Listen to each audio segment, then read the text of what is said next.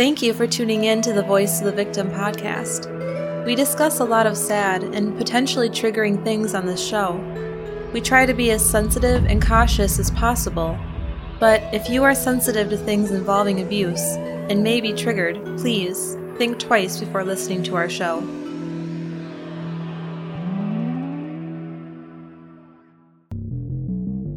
There are over 700,000 sexual offenders in the United States alone. With all the social media these days, how can we protect ourselves and our children from these despicable predators? Welcome to the Voice of the Victim podcast, where we discuss criminal cases that involve some factor of abuse. Our goal is to spread awareness of abuse that could be taking place around any of us and encourage everyone to take responsibility and report if they see a child or an adult being abused. Amina and Sarah Said were the daughters of Tissie and Yaser Said. Their father Yaser was an Egyptian American man who wanted his daughters to marry Muslim men. But they had both fallen in love with non Muslim boys, and they didn't tell their father because they feared his reaction. This led to a lot of tension in the Said household. But it didn't just stop there. Yaser would stalk the girls to try to learn their secrets. He would secretly record them with his video camera. This made them very uncomfortable, and for good reason. He had also abused them in the past and threatened them into keeping quiet. They were desperate to start a new life, and their boyfriends had just recently proposed. But Yaser wasn't going to let them go easily. Welcome to the Voice of the Victim podcast. I'm Rosie. I'm Ryan. Um, I forgot to say and. Whoops. Anyway, how are you doing tonight, Rosie? I'm doing good. How about you, Ryan? I'm pretty good. I'm excited that it looks like spring is about here. Mm-hmm. The next 10 day forecast is in over the 30s. So it's pretty awesome Mhm. for what we've been used to the last few months. The sun is shining, the snow is melting, Uh, I thought you were going to start singing Bob Marley. the weather is sweet. Well, before we get started today, we just want to take a second to say thank you to our four newest patrons um, Kara or Kara, Michelle, Tyler, and Christina. So, Yay! yeah, thank you guys so much. Thank you to our new Fantastic Four. All right. This is a part two of the Said sisters. So if you haven't heard part one, be sure you go listen to that first. It's episode 50. But other than that, we're just going to jump right into it. All right. So when we left off, it was the end of 2007. The girls had accepted proposals from their high school sweethearts and finally had some hope of getting out of their oppressive home that their father was providing. In December of 2007, Yassir was getting more and more agitated, knowing that his daughters were seeing non Muslim boys and trying to hide it from him. Again, I say, of course they're trying to hide it. You're a freaking spaz, dude. And I'm sorry that I mispronounced it. It's Yaser, Yes, sir. not Yassir. And if you hear weird sounds, it's because um, it's really windy outside, and there's a sign on the front of our house that keeps bouncing and slamming into our siding. I'll so, take it down if it gets too loud. yeah. We mentioned before that Yaser had found a note for Amina's boyfriend. Yaser freaked out about this, and within a few days, he moved the family over to Lewisville, 60 miles away from where they had been in Dallas. Again, I cannot believe that they did this in a few days. Like, isn't that hard Mm-hmm. to pick up and move like that? Yeah, but it seems like he was trying to separate Amina from whoever she'd be she'd been seeing, and as we talked about last week, that was like the focus of this guy's life was Mm-hmm. squelching his daughter's desires. Apparently, This was awful for the girls' boyfriends because the girls just literally disappeared. They didn't hear from the girls for months. Yaser had moved them away and taken their phones. This is when Yaser really started to exercise his domination over all the women in the family. yeah. Tissie said that he wouldn't even let her go to the store by herself, and of course the girls couldn't go anywhere alone either. They could only go if Yaser or Islam were with them. So how misogynistic is that? It's just awful. Tissie, who was in her late 30s, maybe 40s even, couldn't go to the grocery store unless her 19 year old son was with her. What a slap in the face from your mate. Yaser's just a bad dude. And as far as the women knew, Yaser still had no idea about the engagements or even who the boys were. But he kept trying to dig it out of the girls and Tissie. Tissie would not let herself tell him the details because she was terrified of what he might do to them, the girls and their boyfriends, if he found out. And that's just her motherly instinct, trying to keep them safe. Just before Christmas Day of 2007, something happened that was the final straw for Tissie. Yaser had threatened to kill Amina because she was dating an American boy. You know, they're just trying to be normal American girls, and their creepwad of a father threatens to kill them. I don't care if you're serious or not. You should never tell someone, I'm going to kill you. Yeah, that's like a good tip Yeah. for living life. Amina had gotten a burner phone for herself, and when she did, her and Joseph had actually started to discuss a plan to get her out of that house. Joseph actually quit school and got his GED so he could start working and saving up. He started to work at a factory fabricating hoses for aerospace companies, making $15 an hour. So I really respect him like sticking around and still trying Yeah. to be there. I mean, that's the the thing you gotta do if you're gonna if you want to be in a relationship and get married. You gotta have a, a job, and that's the first step, which he took. So Yeah. responsible. After the death threats, Tissie couldn't take it anymore. She had to take the girls and get the heck out of there. She called her sister Connie and told her what Yaser said, and that she planned on leaving. On Christmas morning, she and the girls packed what they could and left the house. They picked up Sarah's boyfriend Eric, then drove to pick up Amina's friend Eddie.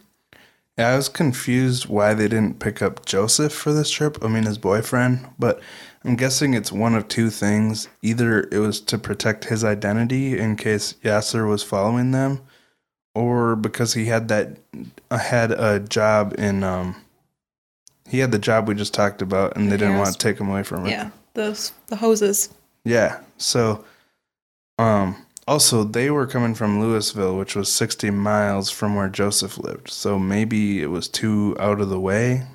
They were definitely in a hurry to get out of there. They drove up to Wichita, Kansas, to Tissie's aunt, Jill's house. Yeah, Tissie was just desperate to get out of the area. When Jill opened the door to let them in, the first thing Tissie said was, The girls want to run away with their boyfriends, but I can't let that happen. But then Amina spoke up and said, My mom has always wanted to leave my dad, and we told her we could take her with us. So the girls didn't just want to run away so they could be with their boyfriends. They were willing to take Tissy along as well and help her escape her own abusive relationship because that was really the big issue here was the abusive father and husband. Mm-hmm. Otherwise, they would have just stayed around and gotten with their boyfriends in due time, but yeah, they were really trying to escape something here. This is when Jill found out that Yaser had been beating Tissie for nearly nearly two decades, and he would regularly beat Amina and Sarah as well.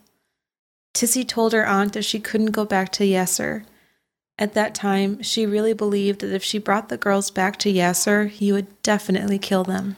Yeah, and according to Jill, those were Tissie's own words. At this point, Yaser had reported his family missing, and he had Islam file a report as well. He told the police that he had been angry with his daughter Amina for having a possible boyfriend, but he didn't know who.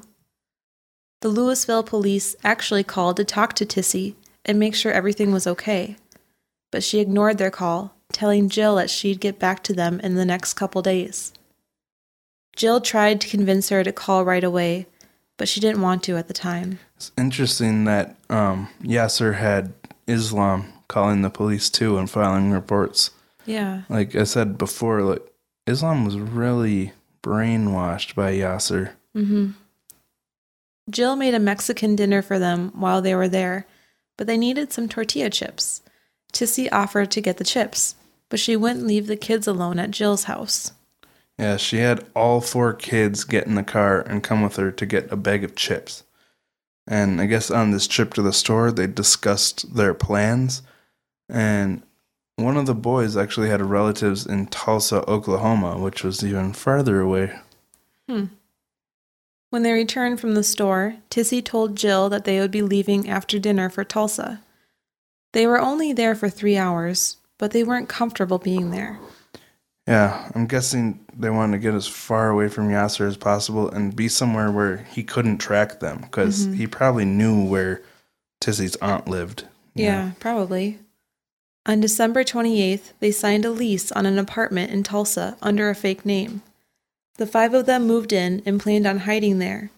They would even buy untraceable burner phones to communicate with other people and threw away their old phones, so there was no way Yaser could track them. This is how Am- Amina kept in contact with her fiance Joseph. Tissie got a job quickly in the area and planned on starting that Monday. Wow, so they're like really going hardcore Yeah, for hiding. everything seemed to be falling into place. And I mean, it couldn't have worked out better for just randomly running out of the state and trying to start a new life, start fresh. But, um, yeah, they still hadn't talked to the police and let them know they were okay. So even though they were away from the abuse and able to start healing, Yaser was still pretty um was still after them. Yeah, I wonder why they didn't go to the police.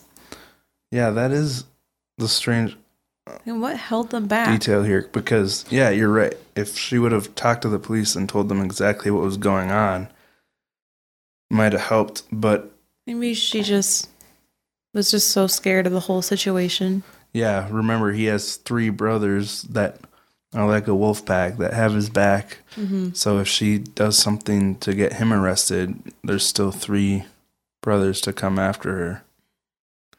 Yaser and Islam were both really upset. Islam missed his mom and sisters. And I do feel bad for Islam. This poor kid has been so brainwashed by his father, he can't even see the problem with the way his father has been treating the girls. Because this is what he was raised with, and to him it was normal. Easy for him because he was a boy, and apparently the second in command in the house, even over his mother. Oh, that makes me upset. I know, it's Not good. very much um, an old fashioned idea, Yeah. you know, that should have never existed. Tissie was trying to keep communication cut off between herself and Yaser. On December 29th, Amina's friend Eddie had to return to Texas because he had a job as a DJ and had a commitment to work for two more days back in Lewisville. He planned to return briefly, just for the last two days, then return to Oklahoma. And that's when we get the wolf pack of brothers involved again. Yaser's brother Yasin started making calls to Tissie. Yassine was pleading with Tissie to call Yaser and talk to him. He made Yaser sound sympathetic, saying that he didn't understand why his light, why his wife left and took the kids. Is he really that clueless? Doubt it. Yassine promised Tissie that if Yaser wasn't being nice to the girls after they returned home, Yassine would make him move out. Shockingly, to me at least, Tissie did call Yaser. And That's a huge shock. I I can't say that I think she believed Yasin here. Yeah, because Yasin told her that he would make Yaser leave if he was being mean to them again. Mm-hmm. But I really don't believe that because I think Yaser's ideals kind of come from the family. But I guess that's just my own thought. Mm, She was a victim of physical and mental abuse for so long. Maybe she just had a clouded look on things. Yeah, that's exactly it. man. Yaser apologized on the phone and told them that the house was theirs, and if they didn't want him there, he would leave. He told her that Amina and Sarah's school is very important and that she couldn't just uproot them from their house and friends and disappear. So, what are the odds that he's just being manipulative here? He also talked to Sarah and Amina. He made the girls believe that everything was okay. It almost felt like he'd dropped the whole boyfriend thing and moved on. Amina had been keeping contact with her boyfriend Joseph regularly, and she was starting to text him about being scared that her mom was going to take them back to Texas and return to their father. After this call with Yaser, Tissie decided that they would go back. Yeah. I can't believe they're going back. And this is the decision that pretty much made this whole story pan out to what it became. She figured everything would work itself out. The girls would be able to move out soon, and she'd lived with Yaser for 20 years and she'd made it this far, so maybe she's just really believed everything would be okay. But Mm-hmm. yeah, it was not the best decision. Yes. This really hit Amina hard. She began questioning whether her mother even loved her anymore. She couldn't understand how her mother could care more about what her abusive husband wanted than the safety of her own daughters. Both girls had been adamant that they hated their father and they would never return to Texas. But Tissie told the girls that they were just returning to Texas and staying at their Aunt Connie's house so they could put flowers on their grandma's grave for her birthday. Tissie didn't tell the girls that she planned on going back to Yaser. Even more interesting, Connie had no idea they were coming back to Texas until Amina told her later, which we'll get into. But Tissie manipulated them into going back. But, I mean, it seems so cold hearted and like, how could a mother do this? But again, we need to remember Tissie's also a victim of abuse in this situation. Mm-hmm. And she probably had so much on her mind at the time. It doesn't excuse her, excuse her actions at all, but it could have affected them. Oh, totally. When they arrived back in Lewisville, she finally told the girls that they were returning to their father. Amina lost it. Yeah, again, Amina is so frustrated that her mother is returning to her abuser and putting her own children in danger.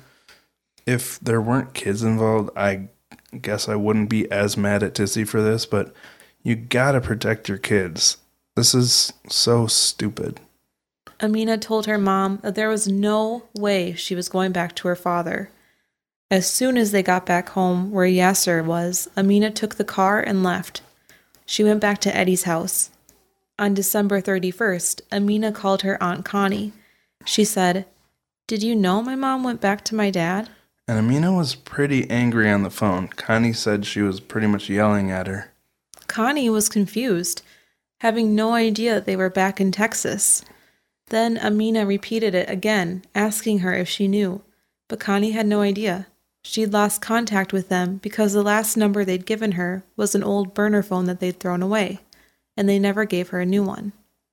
Amina was terrified, knowing that as soon as Tissie got back to Yaser, she would tell him everything about the girls' relationship.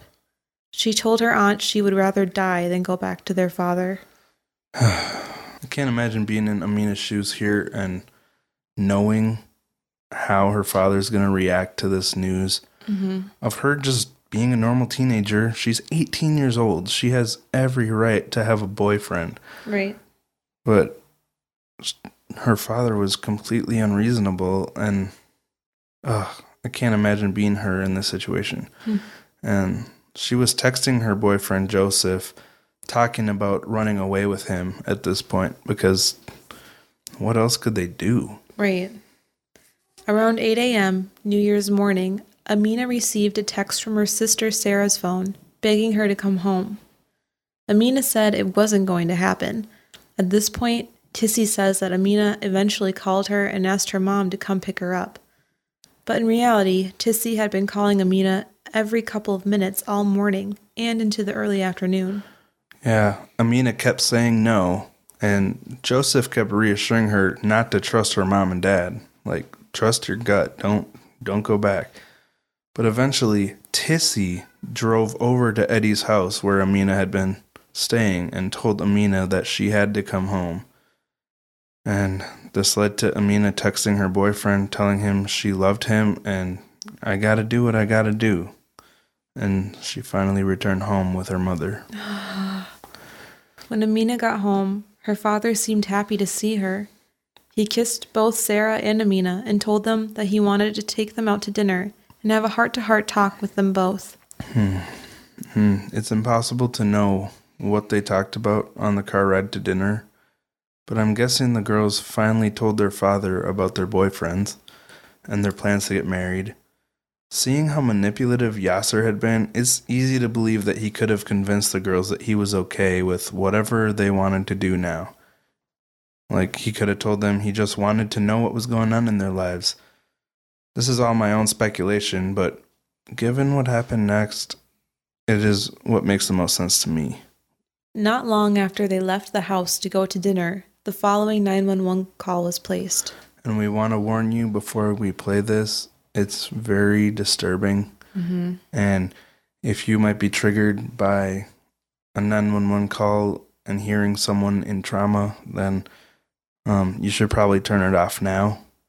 Uh, so know that we warned you, but we want to play it because it really helps you feel the impact and the gravity of the situation after knowing everything these girls went through to try to get away from their abusive father and all of the the outs they could have had if their mother would have been had their back basically. So um, keep that in mind as you listen to this Irving 911, what is your emergency?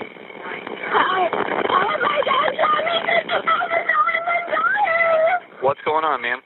I'm dying. That's what's up. Okay, let me transfer you. I'm gonna, I'm gonna get you. I'm gonna get um, uh, fire department online. Okay, hold on one sec. Okay. Oh my God.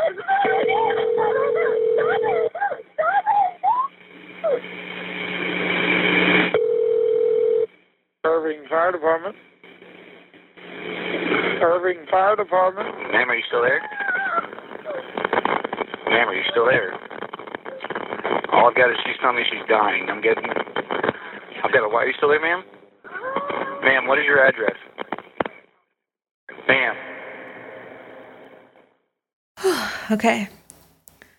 It's a really hard clip to listen to. i know it's just picturing what was happening while this call was being recorded is just it's terrifying and we don't want to dwell too much on that but just knowing how much these girls had already been through and this was the terrible end to their story The police traced the call back to a taxi cab near Dallas, Texas. Inside, Amina and Sarah Said sat slumped over, shot to death by their own father. So let that sink in. It's such an unbelievable act of hatred, and especially considering how hard they tried to stay away from Yaser. The irresponsible parenting in the days leading up to this by Tissie put her daughters back into the danger they tried so hard to escape. And now they had paid the ultimate price for their father's ridiculous ideals and their mother's lack of willpower. These g- poor girls lost their lives, and the worst part to me is that Amina knew she was dying. She was sitting there suffering. And that's what's so devastating. She was fighting to the last second, trying to survive, but she knew she wasn't going to make it. She basically had to watch herself die. What kind of father would do that to his daughters? What a freaking monster. It's that 911 call really makes it real when you can listen to her. I know. I I debated with myself whether we were going to play that, but I think it's such a powerful I mean, just being able to hear what she was going through and mm-hmm. how you can hear the frustration in her voice because it's almost like she saw this coming and she tried everything she could to avoid it. And she was betrayed by both of her parents mm-hmm. you know? And she knew that. And you can just hear the disappointment and frustration in her voice and just she was pissed off because this could have been avoided. Right. Yaser fled from his work taxi that day and has never been seen again. Many people suspect that Tissie knows where he is, but she isn't talking. There's no record of him taking a flight to Egypt unless he was able to get fake documents or was smuggled out of the US in some other way. Yeah. So there was actually an incident in New York City where a cab driver reported that he thought he saw Yaser driving a cab near the Newark airport. And the FBI actually believes he might be driving a cab to this day in New York City What? and has somehow remained undetected. I suppose if he was able to get a fake ide- identity and change his appearance, this is possible. After seeing Breaking Bad, it definitely seems possible to me. That's crazy to me. I, I mean, it seems pretty hard, Yeah, especially if he's still a taxi driver. I mean, come on. and he's one of the top 10 most wanted FBI criminals, fugitives. Other people have alleged, allegedly seen Yaser in New York City driving a light champagne colored Mercedes, an older model, as a cab driver. This was in 2014, and that year he was added to the FBI's top 10 most wanted fugitives list, along with $100,000 reward for information leading to his arrest. Hmm. It's so sad because he's clearly one of the worst fathers we've ever talked about. I mean, they're all the worst, but this guy abused his wife and children for decades and then murdered his daughters, and he hasn't gotten one minute of punishment for it. It's sickening. I can't believe he wasn't caught. I know. That's I mean, I'd I would assume that he probably got help from his brothers Yeah. to escape. Right. You know, like follow my taxi and as soon as I get out, pick me up and we'll get away. Cuz I guess this was in an area where there were no cameras or I don't know. Wow, it just doesn't even make sense to me, but I guess if it, it happened. We're going to be posting this monstrous picture on our Instagram accompanying this episode. But keep your eyes open. All we can do is spread awareness of this and be aware of what he looks like. If you see anything, call 1 800 call FBI. That's 225 5324 for the Major Case Contact Center. Yeah. Again, that's 1-800-225-5324. These girls deserve justice after having their lives taken from them in such a cold and calloused way. And just thinking about this guy makes me so angry. I guess we can get familiar with the case, watch the documentary The Price of Honor. Mm-hmm.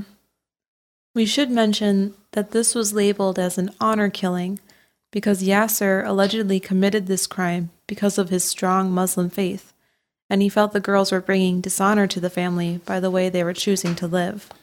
Yeah, one of these older Fox documentaries framed this whole thing as an honor killing because because they weren't bringing honor to them as a Muslim family. But this is not a true Muslim thing. In the price of honor, some other people address this that are more qualified than us, but the Muslim religion does not advocate honor killings. It's very much an extreme, extremist, radical idea that only some people have, claiming it's a Muslim tradition, but it's really just a terrible idea that's spread throughout some of some Muslim people. It's so sad. But I think that's where we can wrap up this story and finally be done with this scumbag. I just can't stress enough that you should definitely watch The Price of Honor because it really shows the different perspectives of the case. Um, you hear from Patricia Tissie Owens. Um, she's the mother, where you can kind of understand her actions, but at the same time, they are what led to her daughter's death. So that's got to be really difficult for her to live with. But Mhm. I mean, she was a victim of abuse. But a lot of the things she says about the day the girls were murdered contradict what the girls had been telling other people on the phone. So there's definitely some doubt about Tissie's innocence in this whole scenario. On that same note, there's not much known about Yaser's childhood, but looking at what he did, you'd have to assume that it was kind of messed up. Yeah, I don't I don't know if he was abused at all. I doubt it, but he had to have some kind of strange things happen to him to do this to his daughters, right? I mean, we don't want to speculate too much, but it seems like he was heavily influenced by his family, who seemed very extreme in their ideals. It's possible that within his family, honor killings were an actual option. And I almost wonder if his brothers were behind him, telling him that his daughters were a disgrace to their family. There could have been some kind of groupthink within the family that affected their quote unquote Muslim beliefs that they viewed as doctrine, but it was really just influenced by their family gossip. I mean, we've all seen families that are super tight knit, but they love to gossip about other people. But when that gossip has a lot of prejudice and misogyny, along with a false sense of godly devotion and honor, it can be really dangerous. hmm Yeah, it's kind of scary. But again, we want to clarify that it's not because they were Muslim.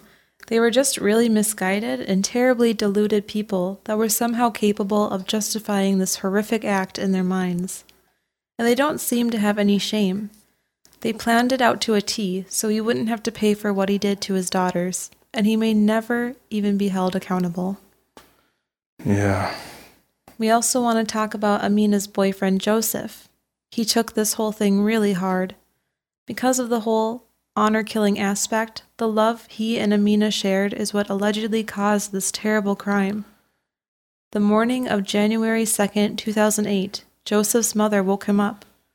Her eyes were streaming with tears as she told him what had happened. And when he heard it, all he could do was punch the headboard. It was so maddening because he'd been trying to help Amina get away from the monster that took her life. And Amina was trying so hard to get away from him, too. But after all that, her mother had gone way out of her way to bring her daughters back to their abuser. He wrote about this time, saying, I lost it. I'd planned to spend the rest of my life with Amina, and everything I'd hoped for had suddenly come to an end. I was completely numb. Oh, it makes me so sad. I know. I can't imagine the rage that would pulse through me if I were in his situation, knowing that he, he tried to stop this and knowing that the man who ruined your plans for life got away unscathed. and we also, I mean, we said that allegedly their relationship was responsible for what happened, but obviously we're not saying that as in we believe it. That's just how he sometimes feels because, you know, this terrible thing happened. Mhm. But ugh, what a doozy. Yeah, this one is a doozy. Yeah. I wonder how Islam turned out. Yeah, it was kind of up in the air because at first he seemed to be supporting his sisters and his mother, Mm-hmm. but then he kind of seemed to flip and go more towards his father's side and be he was like they had it coming and they deserved what they got and Really? and was I- he on the documentary much? yeah um a little bit i'm i think i didn't focus on his aspect of it very much because i was more focused on the girls but i think he has gone to egypt and he's living there now so Hmm. yeah i don't know. But The story does not have a happy ending at all. no No happy ending and no justice. yeah but we do want to spread the message about it because he's still out there somewhere Mhm. unless he died somehow. But I mean, the more eyes we have looking for him, the better chance there is that we can actually help these girls get justice. So definitely be sure to look up his picture, Yaser um, Said, or else go to our Instagram and you can see it there. But oh man. Sorry for such a downer, you guys, but sometimes we gotta talk about stuff like that. You sorry about it? Well, yeah, it's it's like the Davidito, uh, Ricky Rodriguez story. There was just no happy ending, and but at the end of it, we were just like, oh, you know. Mm-hmm. But um, the best thing we can do is move on and Mm-hmm. well, yeah, we'll pep it up a bit and say if you appreciate and enjoy our show, you can help us out by supporting us over on Patreon. It will also give you instant access to three more episodes at the $2 a month level. And there should be a new premium episode out every month. Yeah, we actually started working on our upcoming premium episode uh, today, and actually, by the time this comes out, it'll probably be up. Oh, it so, should be. Oh, I hope it is. so you want to talk about what it'll be? Um, it's going to be talking about um, Chris Hansen and How to Catch a Predator show. To catch a predator. Yeah, I always mess it up. Um, yeah, It's- we're we're going through a lot of To Catch a Predator. Um, what are they called? Sequences or I don't know. I just love. incidents? I love watching those. Yeah, but we're going to be listing. We haven't decided on a number yet. Depends on time, but probably around between five and ten of our favorite incidents. Uh, because the great part about that is no actual child is being targeted, mm-hmm. but you're seeing these scumbags and what their practices are and And their stories that they come up with on the spot. yeah, one of the ones that we're gonna share is it's so hilariously stupid. The story this guy keeps spinning, like you can tell he's just pulling it out of his butt, but he keeps doubling down and refuses to admit what Chris Hansen already knows because he has the transcripts and. it, anyway, it should be a fun episode. So definitely, it'll be our fourth premium episode over on Patreon. So go subscribe so you know when it comes out, and it should probably be out by now anyway. So You can also get some cool stuff by signing up for our Patreon, like mugs, stickers, postcards with personal messages from us, and some other fun stuff. If you have signed up recently and want a shout out, be sure to check uh, your Patreon messages. yeah, we always we don't just automatically give shout outs um, when people sign up. We make sure it's okay with them with them for us to say their name on the show first for their privacy. So if you have signed up and you want a shout out, be sure to check your Patreon messages. Now it is time for the reviews part of the show. So, um, the review that we're going to share this week is actually a pretty old review. It's from July of 2018. So, Aw. it was one of our first reviews, and we don't want to forget about our older reviews. And definitely keep submitting reviews for us because we'll eventually read them on the show because we always appreciate uh, kind reviews like this. But it's entitled So Important says it's super easy to just be a true crime rubbernecker and lose sight of the fact that something terrible has happened to actual people. This podcast does such a fantastic do- fantastic job of delivering extremely heavy subject matter in a palatable and caring manner. Thanks for giving a voice to the people who really matter in these stories. Keep up the great work. Uh, five stars from Peregrine Falk. Pe- per. Anyway, thank you so much for this review because I got to be honest, this review it was one of our first really nice reviews, and it honestly helped shape the direction of the show. Mm-hmm. You know, it helped us see what our strengths were as podcasters and try to lean into those and keep trying to make the show as good as we possibly could. So, um, whoever left this review, we appreciate it a lot because it definitely played a role in making our show better, and we appreciate that. Mm-hmm. And a bonus one that we got this morning that Ryan was so happy about. Oh, are you gonna read that one? Yeah, it was cute. it says, Better and better. I love this podcast, and Ryan has the voice of a sweet, lovable teddy bear. How many stars? Five Yay! from EP Fraz. Thank you. Oh man, I really appreciate that. He he is like a lovable teddy bear. Aw, It's your spirit animal. I'll pay you later. Speaking of paying, we finally sold our stove like we were talking about last week. Oh yeah, Yeah, someone came and picked it up and the old one. Now we just have one stove. yeah. I explained last week why we needed a new stove, and we've been cooking a lot more at home now. We went through a bit of a phase where we were pretty bad at cooking at home, and we're really working on it because, as we're going to talk about next week, um, I've had to make some dietary changes, and cooking at home is very important to the changes I've been making. So, And it saves money for going on trips. yeah.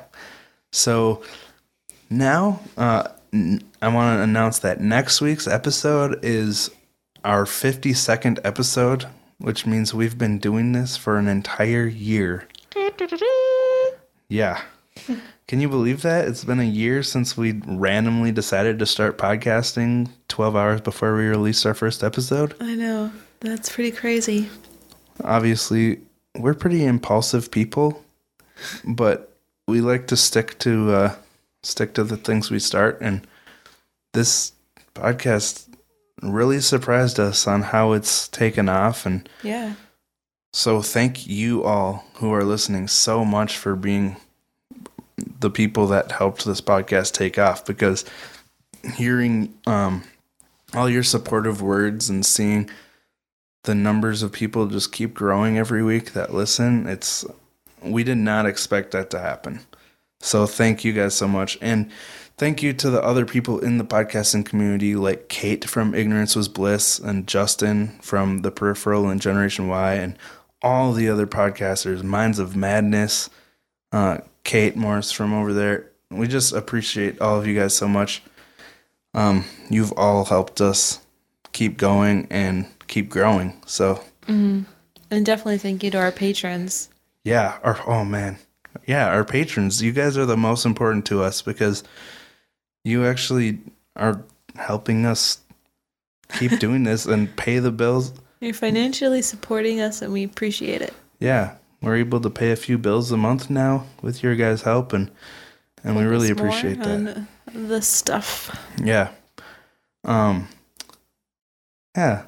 What else were we going to talk about? Any cat news?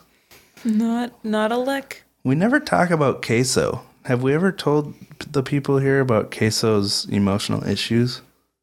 Um, queso dia Also, I call him Quesadilla. But I thought his name was just Queso. no, I changed it. Oh yeah. He is my little buddy, and he doesn't like Ryan so very much. yeah, he's very much not a fan of me ever since the day that I took him to the vet, like pretty soon after we got him. And There's Oh. the free vet check.